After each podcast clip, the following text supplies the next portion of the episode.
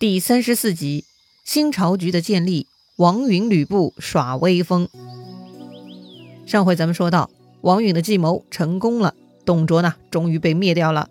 他身死路边，任人践踏，董氏全族是满门抄斩，董卓的财宝呢全部充公。之前董卓的所有金银全部被了结，只剩下他四个部将李傕、郭汜、张济、樊稠，他们带领飞熊军逃到了凉州，这算是唯一留存的与董卓相关的力量了。董卓这个恶贼死了，可谓是举国同庆啊。但这个时候居然出现了一个不和谐的声音，大博士蔡邕居然跑去路边董卓的尸体旁为他哭。董卓的阴魂一定是很感慨啊，没想到居然只有这个书呆子敢为自己哭啊。要说呢，这个蔡邕的脑回路也真的是清奇哈，全国人民都对董卓是恨之入骨，你也敢当众为他哭，只是感激董卓的知遇之恩，但你也太不会权衡利弊了吧？随便找个角落祭奠一下，表达你的感激哀思，不行吗？要说呀，还真的不行哈。像蔡邕这种人呢，他心中有自己的道义观点，动作嘛就是要到位的，偷偷祭奠他反而不干，价值观摆在那儿嘛，利弊呢他们反而是不重视的。就像之前的刘表，蒯越是说服不了他放弃皇族的，因为刘表也有自己做人做事的原则。这个蔡邕也是啊，他也是痛恨董卓之恶的，但同时呢他感激董卓对他的知遇之恩。蔡邕是一分为二看待问题呀、啊。此时呢他自知对于国家是有罪的，所以主动提出来，希望被判处脸上刺字、砍断双脚的刑罚，留他一条活命，写完汉朝历史。但王允很愤怒，这个不争气的蔡邕原来帮着董卓做事，如今替董卓哭，现在还想活命，哼，门都没有。但其他官员呢都很同情蔡邕，都出来为他说情。但王允呢很坚决，他就是不肯听。于是呢太傅马密低就把王允拉到一边，悄悄地跟他说呀，这王允是旷世人才，如果给他机会写完汉史，那是好事情啊。更何况蔡邕的孝顺那是全国闻名啊，如果杀了他，大家都会失望的呀。对了啊，前面提到过几次，这个举孝廉呢是东汉的考核人才制度，东汉嘛主要看重的就是孝顺廉洁，所以不能轻易杀掉这种优良品行的人，这样做就违背了大家的价值观，会丧失人心的呀。但王允却还是不同意，他说呀，当年汉武帝没有杀掉司马迁，给他机会写完史书，结果呢这个司马迁回谤武帝，还使得这书流传后世，如今国运衰微，朝政错乱，怎么能让这种佞臣陪伴幼主来写史书呢？到时候我们都会被他讲坏话的呀。哎，这里王允说到了司马迁啊，司马迁的史记那是非常有名，流传至今啊。但司马迁和史记之所以受到世人认可，就是因为司马迁的公正之心，他不是一味对于当权者的歌功颂德，而是客观将事实记录了下来。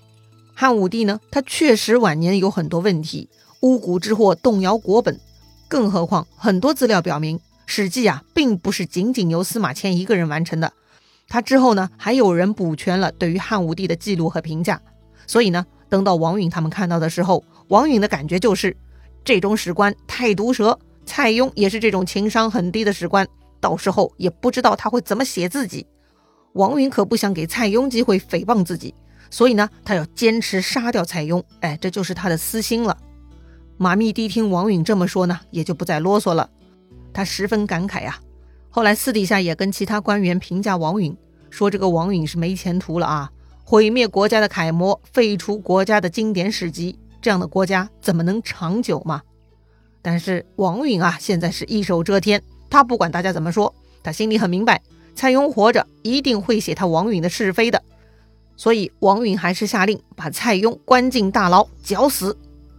要说呢，王允这一次做的确实过分了，不符合政治家的行为，太沉不住气了。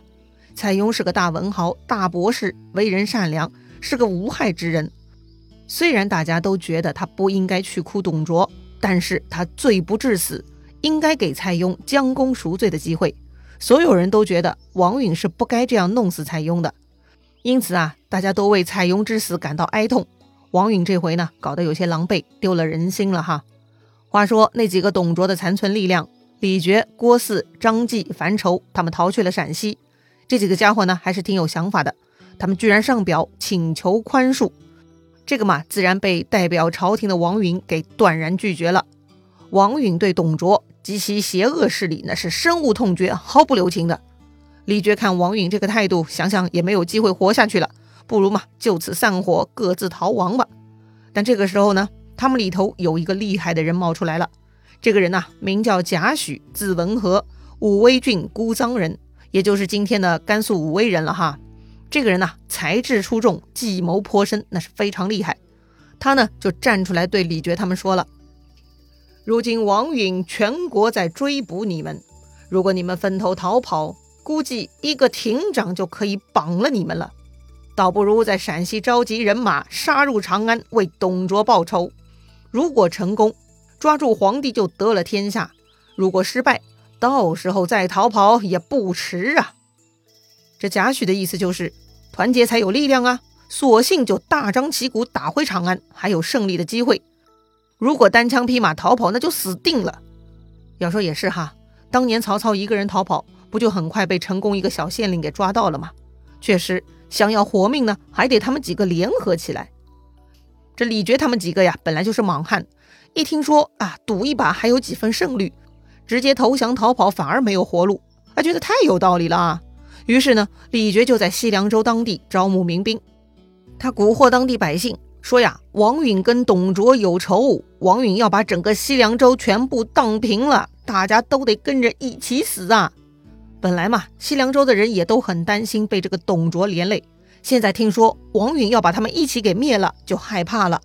所以呢，李傕就鼓动大家说呀，难道大家都想等死吗？不如跟我一起造反，去长安讨回公道。于是呢，很多人都踊跃报名参军，居然呢有十多万人都加入了李傕他们的队伍。你看呐、啊，当年招募民兵保家卫国，人数嘛也就是几百几千的啊，多的也就一两万，但如今啊，李傕他们轻易就能招募十多万，为啥呢？因为啊，这次募兵不是为了保家卫国，而是自己的保卫战呐、啊。哎，一说到为了自己，那参军的人就更多了。哎，所以说呀，要说服别人，交换条件呐、啊，一定要在点子上。好了，兵士招募完毕，分成四路，由四个将领各自带领就出发了。其中还有董卓的女婿牛辅啊，他带五千人当先锋。王允这边呢也得到消息了，就派吕布带李肃去抵挡。很快呢，先锋军牛辅就先杀到了。官军这边是李肃为先锋，李肃最近很顺利哈，他大杀一阵就把牛辅给杀退，赢了第一仗。但是没想到这个牛辅呢，很快就整顿军队。当晚二更时分，这牛辅就杀了一个回马枪来李肃这儿偷袭。李肃呢被杀了个措手不及，军营上下是乱作一团，被砍掉了一半的军力。李肃自己呢仓皇出逃，只能回来见吕布。此时的吕布呢也是国家军事一把手了，官威呢是十分旺盛啊。李肃居然被打败逃回来，这不是挫我军锐气吗？哼，拖出去斩了！吕布这就下令要军法处置李肃啊，把他的人头割下就悬在了军营门口。要说这李肃可是诱捕董卓的大功臣啊，就算这次打仗不利，那也不是他故意犯错，有至于要砍头示众吗？呵，这里啊，咱们也可以来分析一下吕布的决策心理哈。本来呢，吕布就反对董卓的，当年他跟着丁原就是最早反对董卓的，算是最主流意见。但由于李肃过来一顿花言巧语，用宝马和珍宝来引诱吕布，害得吕布丢失了节操，跟了董卓，还认了董卓当义父，助纣为虐。但即便如此，这董卓老贼呢，也没有放过自己未过门的爱妾貂蝉，抢去自己霸占了。哎，这些种种黑历史呢，都是吕布内心深处的羞辱。而李肃嘛，就是那个发起者和见证者，所以呢，吕布内心对李肃有深深的恨意。这回抓到机会呢，就赶紧除掉李肃了。李肃啊，虽然很能说会道，但是呢，在权力面前也只能弱鸡了。人生不是处处辩论场。你再能言善辩，也不是一直有机会说话的呀，不是所有墙头草都能够求得生存的。像李素这种只是因为不满于老板的福利待遇而反叛的人，也不会得到新的组织重用的。好了，杀了李素，吕布第二天就亲自上阵了。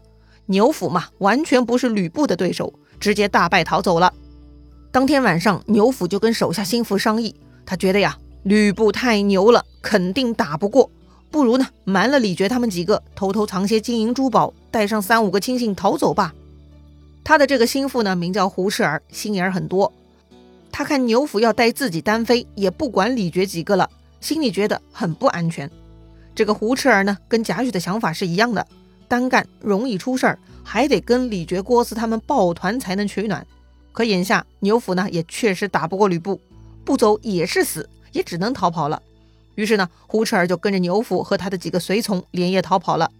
但是啊，这个胡赤儿呢，走得不安心。他一路上就在盘算自己的出路，正好呢，他们逃到了一条大河边，得想办法过河。就在这个时候，这个胡赤儿居然拔刀刺死了牛辅，还砍下了牛辅的脑袋。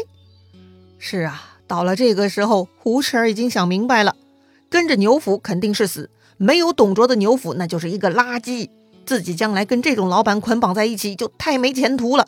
所以呢，他杀了牛辅就去找吕布了，他把牛辅的所有金银珠宝拿走，把牛辅的脑袋献给了吕布。